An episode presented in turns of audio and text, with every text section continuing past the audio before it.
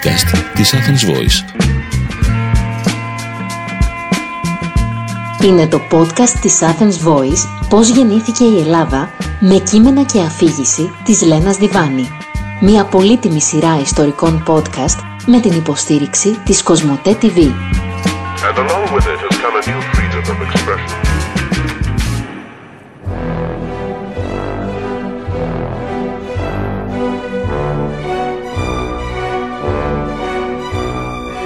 Γεια σας, είμαι η Λένα Διβάνη και μαζί έχουμε κάνει μια σειρά από podcast για να καταλάβουμε πώς γεννήθηκε και πώς μεγάλωσε η Ελλάδα. Σε αυτό το τελευταίο podcast θα μιλήσουμε για το αυτοδιοικούμενο Άγιο Όρος, το εντός της Μακεδονίας αλλά και εκτός.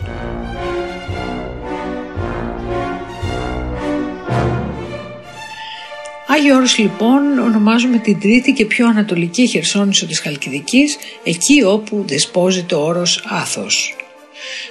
Λέγεται ότι οι πρώτοι μοναχοί εμφανίστηκαν σε αυτή την ερημωμένη περιοχή που είναι τέλεια για απομόνωση και περισυλλογή γύρω στον 5ο αιώνα. Τον 7ο αιώνα πάντως σίγουρα εγκαταστάθηκε εκεί ο μοναχός Πέτρος Οθονίτης, ο πρώτος από ένα πολύ μεγάλο ρεύμα μοναχών που ήρθαν από τα μέρη της Ανατολής όπου είχαν επικρατήσει Άραβες και οι χριστιανοί είχαν αρχίσει να αισθάνονται κάπως περίεργα. Το 10ο αιώνα αρχίζουν να χτίζονται οργανωμένα μοναστήρια και βοήθησαν σε αυτό και οι Βυζαντινοί αυτοκράτορες. Ε, το 972 συντάσσεται και το πρώτο καταστατικό λειτουργίας του Αγίου Όρους. Αρχίζεται δηλαδή να γίνεται πιο ε, οργανωμένη η λειτουργία του. Σταδιακά από το 10ο μέχρι το 14ο αιώνα το Άγιο Όρος μαζί με τη Θεσσαλονίκη αναδεικνύονται σε μεγάλα θρησκευτικά κέντρα παρά το γεγονός ότι η φραγκοκρατία τους είχε διώξει αρκετά.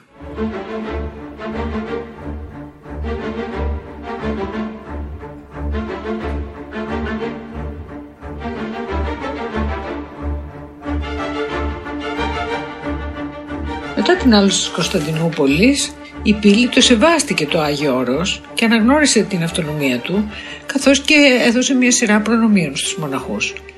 Η Χερσόνησος του Άθο δηλαδή ε, αυτο, αυτοδιοικήθηκε ουσιαστικά υπό την αιγίδα πάντα του Οικουμενικού Πατριαρχείου και με τη βοήθεια των ελληνορθόδοξων ηγεμόνων που ξέρουμε ότι διοικούσαν τις παραδονάβιες ηγεμονίες. Παρά τα προνόμια πάντως, οι μονές αντιμετώπιζαν συχνά μεγάλα οικονομικά προβλήματα γιατί είχαν οικονομικά βάρη, τους είχαν επιβληθεί οικονομικά βάρη. Για να αντεπεξέλθουν, τι έκαναν, κατέφευγαν πολλές φορές στη Ρωσία για βοήθεια. Ιδιαίτερες σχέσεις με τη Ρωσία είχε αποκτήσει μάλιστα η Μονή Σφιγμένου, η οποία είχε ζητήσει βοήθεια και από εκεί άρχισαν οι σχέσεις το 17ο αιώνα όταν βρέθηκε σε πολύ δύσκολη οικονομική κατάσταση. Και οι Σέρβοι βέβαια οι ηγεμόνες είχαν κάνει και αυτοί μεγάλες δωρεές στο Άγιο Όρος, κυρίως κατά το 14ο αιώνα, με αποτέλεσμα συρροή Σέρβων μοναχών κατά τους δύο επόμενους αιώνες.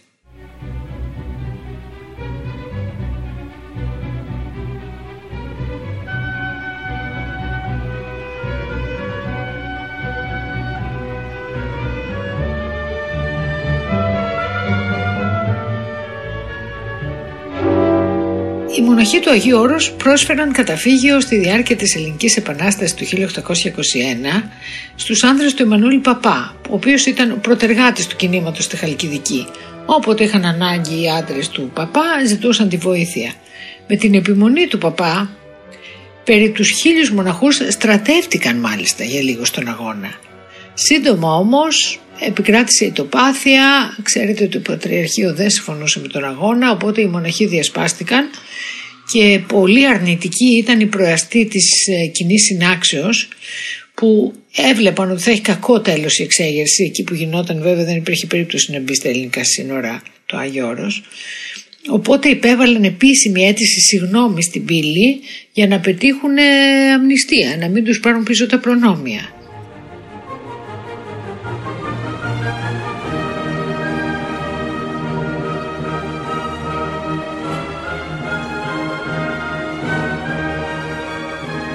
Αναταραχή επικράτησε ξανά στο Άγιο Όρος κατά τον Κρημαϊκό πόλεμο 1853-55 όταν η Ελλάδα του Όθωνα χωρίς να το πολυσκεφτεί εντελώς αφρόνος δηλαδή μπήκε στη μάχη ε, στο πλευρό των Ρώσων και απέναντι είναι η Οθωμανική Αυτοκρατορία, απέναντι είναι η Αγγλία κλπ. Η πύλη, φοβούμενη τη διασπορά των επαναστατών μέχρι τον Άθο, φροντίζει να στείλει πλοία να περιπολούν για να μην γίνει απόβαση. Πραγματικά ο Τσάμις Καρατάσος πίεσε τότε τους μοναχούς να παραδώσουν τους Τούρκους που είχαν καταφύγει στο Άγιο Όρος και να δεχτούν τη σημαία της Επανάστασης της Καριές. Τους τρομοκρατημένους μοναχούς, γιατί είχαν τρομοκρατηθεί με τις σκέψεις των αντιπίνων, τους έσωσε την τελευταία στιγμή η αλλαγή της κυβέρνησης που διέταξε αναδίπλωση.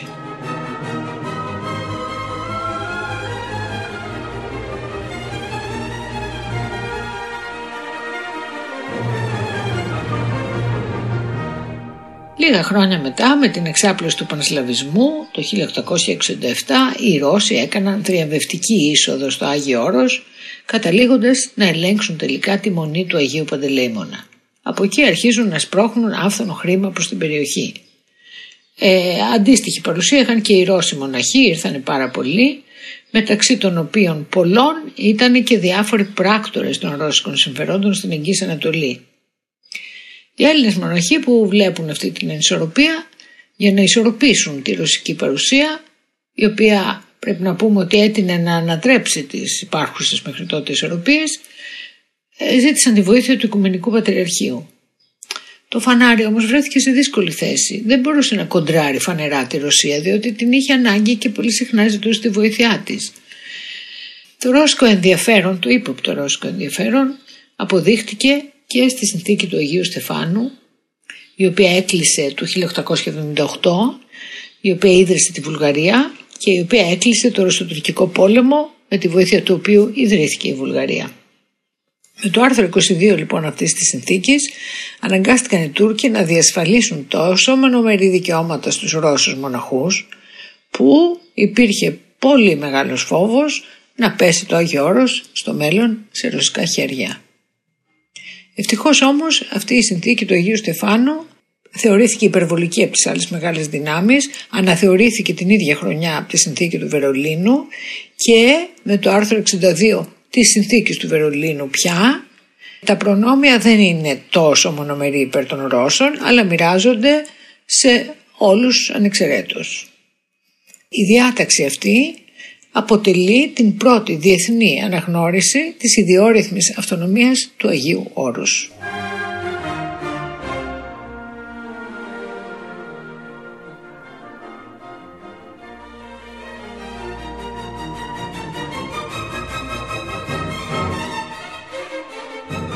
Σε κάθε περίπτωση πάντως, παρά τον μετριασμό, ο αριθμός των Ρώσων μοναχών έχει αυξηθεί πάρα πολύ και αυξάνεται συνεχώς. Αναβαθμίζεται επίσης και η ρωσική παρουσία στις διοικητικές θέσεις, που και αυτό έχει σημασία. Μπορούμε να πούμε ότι το μοναστήρι του Αγίου Παντελήμωνα μετατράπηκε σε αιστεία πανσλαβιστών. Βέβαια δεν ήταν μόνο οι Ρώσοι εθνικιστές που έκαναν infiltration στο Άγιο Όρος, υπήρχε γενικά το εθνικιστικό πνεύμα.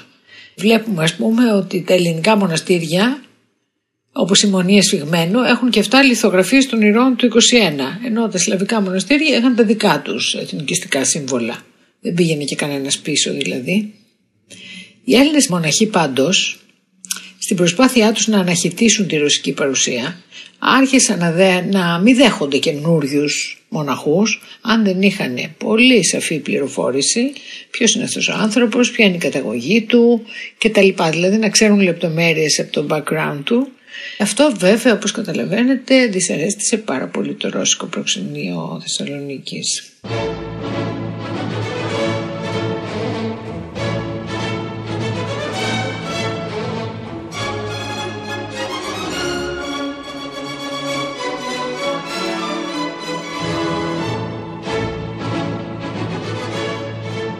Στους Βαλκανικούς πολέμους, τον Νοέμβριο του 1912, ο ελληνικός τόλος που απελευθέρωσε όλα τα νησιά του βορειοανατολικού Αιγαίου κατέλαβε και τη χερσόνησο του Άθο.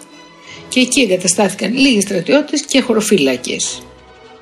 Ο λόγος που εκφώνησε τότε ο γραμματέας ιεράς κοινότητα, καλωσορίζοντας το ελληνικό απόσπασμα, επιβεβαίωνε την είσοδο του εθνικισμού στο ιερό βουνό.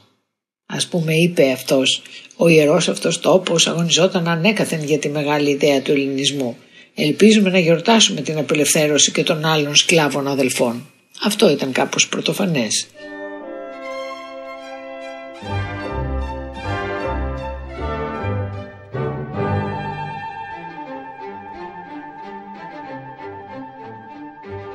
Η Ρωσία βέβαια δεν ήταν καθόλου διατεθειμένη, δεν της άρεσαν αυτά, δεν ήθελε να δει το Ιερό Βουνό και τα πολύ πλούσια μοναστήρια του, τα οποία να πούμε εδώ σε παρένθεση ότι ήταν 17 ελληνικά, ένα ρώσικο, ένα σέρβικο, ένα βουλγάρικο.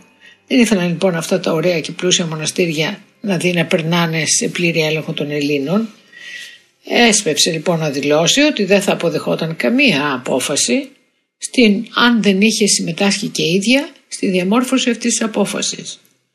Ο Τσάρος δηλαδή καταλαβαίνουμε ότι ήθελε να θερήσει όσα είχε σπείρει εδώ και αιώνες. Υπέρ του, υπέρ του Τσάρου εννοώ, ήταν και ο μεγάλος αριθμός μοναχών ρωσικής καταγωγής, αν και είναι αξιοσημείωτο ότι μόνο ένα μοναστήριο, ο Άγιος Παντελήμωνας, η μονή του Παντελήμωνος ήταν ρωσική. Αλλά είχε μεγάλη δύναμη και για να κάνει επίδεξη δύναμης το 1913 η Ρωσία, γιατί το 1913 ήταν κρίσιμη χρονιά για την τύχη του Αγίου Όρους, έκανε απόβαση με πολεμικά πλοία με το πρόσχημα της απομάκρυνσης ερετικών Ρώσων μοναχών. Πρόσχημα καθαρά δηλαδή.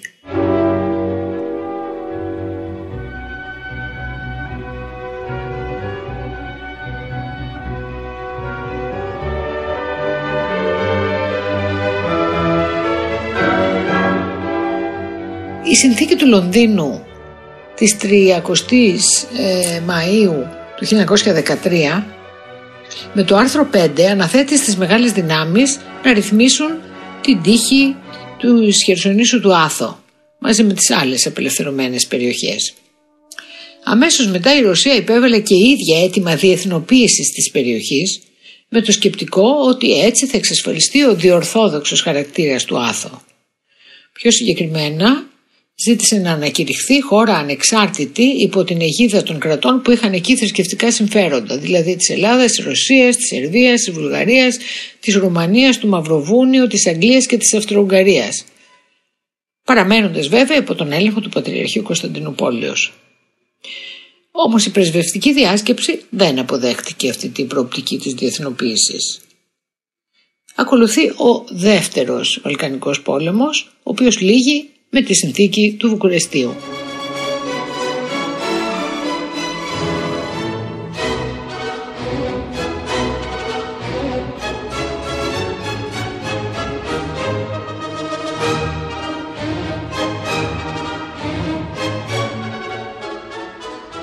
Η συνθήκη του Βουκουρεστίου επιβεβαίωσε εμέσως ότι η Χερσόνησος του Άθο επιδικαζόταν στην Ελλάδα στα σύνορα δηλαδή που περιγράφει περιέχεται ο άθος, χωρίς όμως να κατονομάζεται ρητά, όπως στη συνθήκη του Λονδίνου. Κατά μια άλλη ερμηνεία ωστόσο το θέμα έμεινε σε κρεμότητα ακριβώς επειδή δεν καταγραφόταν ρητά. Ω εκ τούτου η Ρωσία συνεχίζει τις προσπάθειες, δεν σταματάει.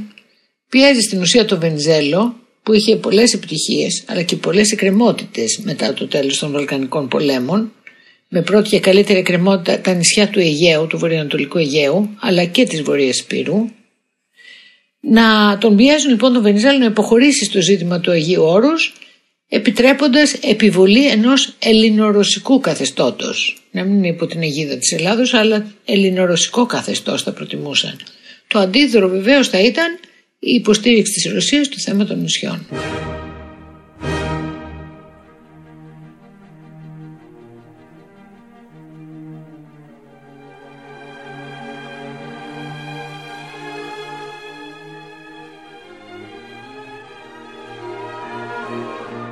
Το όλο ζήτημα της ρωσικής ανάμειξης πήρε απροσδόκητα τέλος με την έκρηξη της Οκτωβριανής Επανάστασης κατά τη διάρκεια του Πρώτου Παγκοσμίου Πολέμου.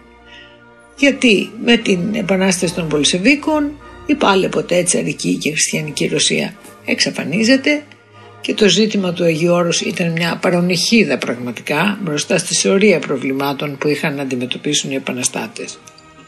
Άρα η συνθήκη του Νεηγή το 1919 επιβεβαιώνει το γεγονός ότι η Χερσόνησος του Άθο περιέρχεται στην Ελλάδα. Ε, να σημειώσουμε εδώ ότι πρόκειται επίσης για επιβεβαίωση που δεν είναι ρητή, αλλά συνάγεται από την περιγραφή των ελληνοβουλγαρικών συνόρων.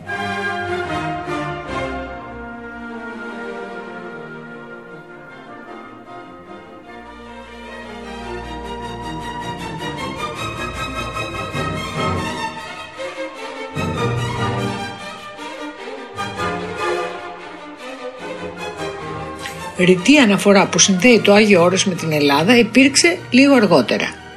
Στη συνθήκη περιμειονοτήτων που υπέγραψε η Ελλάδα στις Εύρες το 1920 υπό την αιγίδα της Κοινωνίας των Εθνών και η οποία ε, επικυρώθηκε με την συνθήκη της Λοζάνης, η Ελλάδα αναγνωρίζει και διατηρεί τα δικαιώματα και τις ελευθερίες των ξένων μοναστηριακών κοινοτήτων του Αγίου Όρους που είχε αναλάβει πριν από αυτήν η Οθωμανική Αυτοκρατορία. Η μόνη διαφορά είναι ότι αφορά μόνο τις μειονοτικές και όχι τις, δηλαδή, τις μη ελληνικές κοινότητες μοναχών. Αυτές προστατεύει. Με τη συνθήκη πάντως αυτή επιλύεται οριστικά και ρητά το ζήτημα της κυριαρχίας του Αγίου Όρους.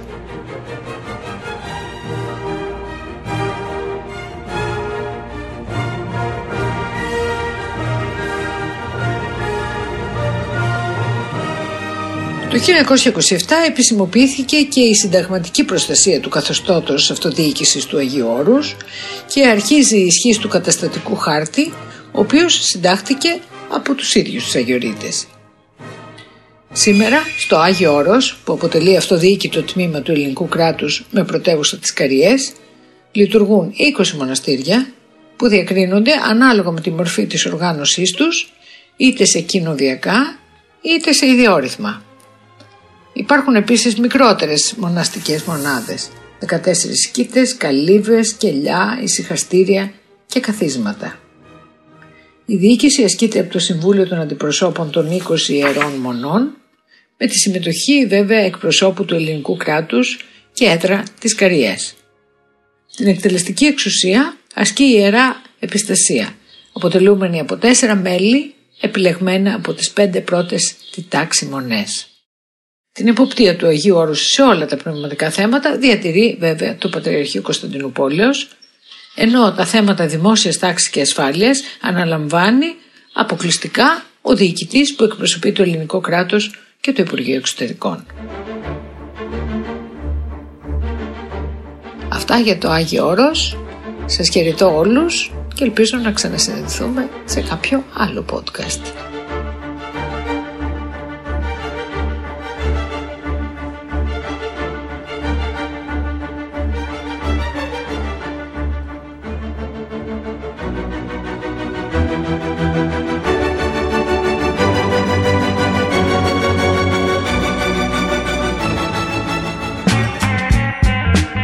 Ήταν το podcast της Athens Voice «Πώς γεννήθηκε η Ελλάδα» με κείμενα και αφήγηση της Λένας Διβάνη. Μια πολύτιμη σειρά ιστορικών podcast με την υποστήριξη της Κοσμοτέ TV. Ήταν ένα podcast από την Athens Voice. Μπορείτε να ακούσετε τα podcast της Athens Voice στο athensvoice.gr και στο Spotify, στο Apple Podcast και το Google Play Music.